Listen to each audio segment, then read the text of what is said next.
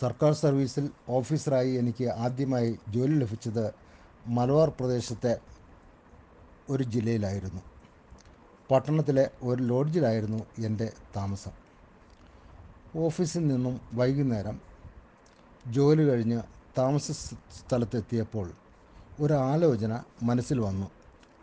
അടുത്ത രണ്ടാം ശനിയാഴ്ചയും ഞായറാഴ്ചയും കൂട്ടിയുള്ള ദിവസങ്ങളിൽ എവിടെയെങ്കിലും ഒന്ന് കറങ്ങി വരാമെന്നായിരുന്നു ആശയം.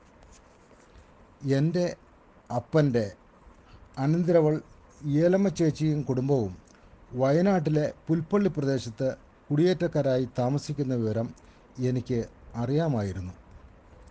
ഏതായാലും അങ്ങോട്ട് തന്നെ ലക്ഷ്യമുറപ്പിച്ച് ശനിയാഴ്ച അതിരാവിലെ തന്നെ പുറപ്പെട്ടു. കൽപ്പറ്റയിൽ കൽപ്പറ്റയിൽ നിന്നും സുൽത്താൻ ബത്തേരി വഴി പുൽപ്പള്ളിയിലെത്തി. ടൗണിൽ കണ്ട ഒരു മലഞ്ചരക്ക് കടയിൽ കയറി. എനിക്ക് അറിയാവുന്ന വിവരങ്ങളെല്ലാം അവരോട് പറഞ്ഞ് ഈ ഏലമ്മച്ചേച്ചിയുടെ വീട്ടുകാരെക്കുറിച്ച് ഞാൻ അന്വേഷിച്ചു. കുറച്ച് ആലോചിച്ച ശേഷം കടക്കാരൻ പറഞ്ഞു പാർട്ടികളെപ്പറ്റി പാർട്ടികളെ എനിക്ക് പിടികിട്ടി. എനിക്ക് ആശ്വാസമായി. കടക്കാരൻ വീണ്ടും കൂട്ടിച്ചേർത്തു. അവർ താമസിക്കുന്നത് കുറച്ചകലെയുള്ള പാടിച്ചിറ എന്ന പ്രദേശത്താണ്. ആ കുടുംബക്കാർ അറിയപ്പെടുന്നത് പുലിമുട്ടന്മാർ എന്ന പേരിലാണെന്നും പറഞ്ഞു.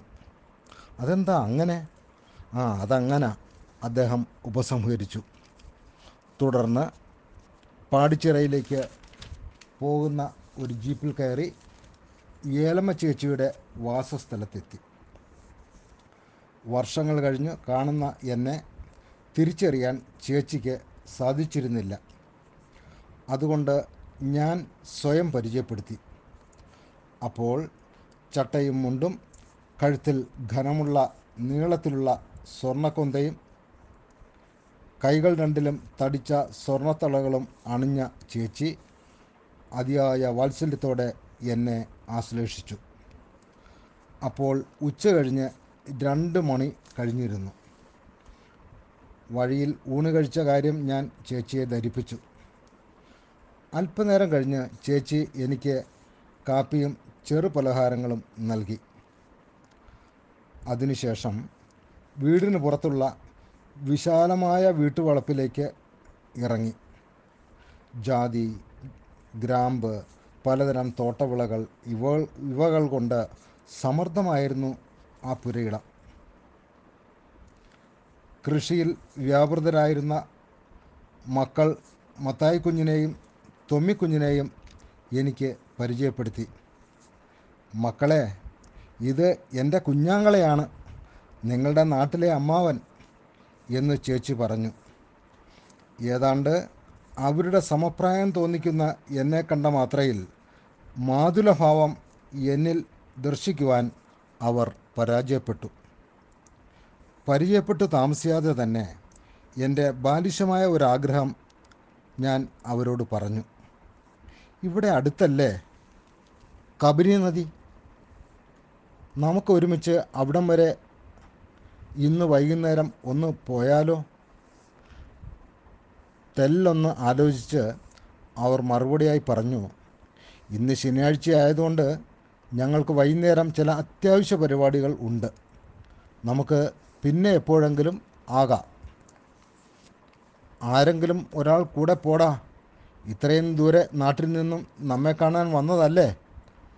ഉടനെ അവർ രണ്ടുപേരും പല ഭാഗത്തേക്ക് പോയി അവരുടെ ജോലികളിൽ വീണ്ടും വ്യാപൃതരായി.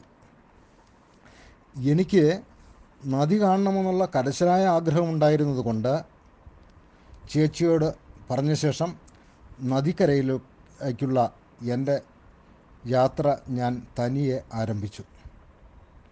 നാട്ടുകാരോട് അന്വേഷിച്ചപ്പോൾ നദിക്കരയിലേക്ക് സുമാർ രണ്ട് കിലോമീറ്റർ ദൂരമുണ്ടെന്ന് പറഞ്ഞു. ധൃതിയിൽ നടന്നു കുറച്ചു കഴിഞ്ഞപ്പോൾ നദിക്കരയിൽ എത്തി. നദിയുടെ തീരത്ത് ഒരു ചെറിയ പെട്ടിക്കടയും അക്കരെ പോകുവാൻ കടത്തുവഞ്ചിയുമായി വള്ളക്കാരനും ഉണ്ടായിരുന്നു. എത്രയാണ് കടത്തുകൂലി? മൂന്ന് രൂപയാണെന്ന് മറുപടി പറഞ്ഞു. ആ കടത്തുകൂലി വളരെ കൂടുതലാണെന്ന് എനിക്ക് തോന്നുകയും ചെയ്തു. എന്റെ തുടർന്ന് എന്റെ മേൽവസ്ത്രങ്ങളെല്ലാം അഴിച്ചുവെച്ച് മാടക്ക മാടക്കടയിൽ ഏൽപ്പിച്ച് അടിവസ്ത്രം മാത്രം ധരിച്ചുകൊണ്ട് മറുകര ലക്ഷ്യമാക്കി കബനി നദിയിൽ നീന്തുവാൻ ഞാൻ ആരംഭിച്ചു. കലങ്ങി മറിഞ്ഞ് ചുവപ്പുള്ള വെള്ളത്തിന് അസഹ്യമായ തണുപ്പുണ്ടായിരുന്നു. ഏതാണ്ട് അരമണിക്കൂർ നീണ്ട നീന്തലിനൊടുവിൽ മറുകരയായ അന്നത്തെ മൈസൂർ സംസ്ഥാനത്ത് ഞാൻ കാലുകൾ കുത്തി.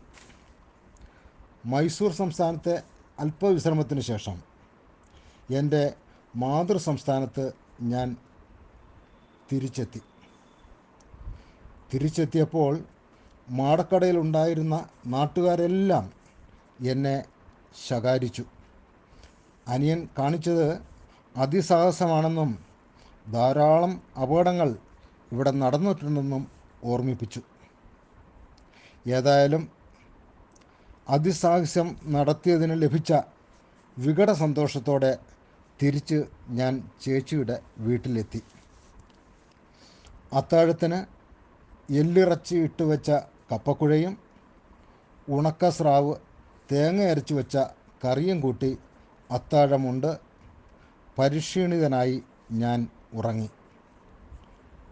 പുലർച്ചെ ഉണർന്ന് ആദ്യത്തിനുദിക്കുന്ന ദിക്കിലേക്ക് തിരക്കിട്ടൊഴുകുന്ന കബനിപ്പുഴയുടെ വന്യ ഓർമ്മകൾ പേറിക്കൊണ്ട് അകലെയുള്ള എന്റെ ജോലിസ്ഥലത്തേക്ക് യാത്രയായി.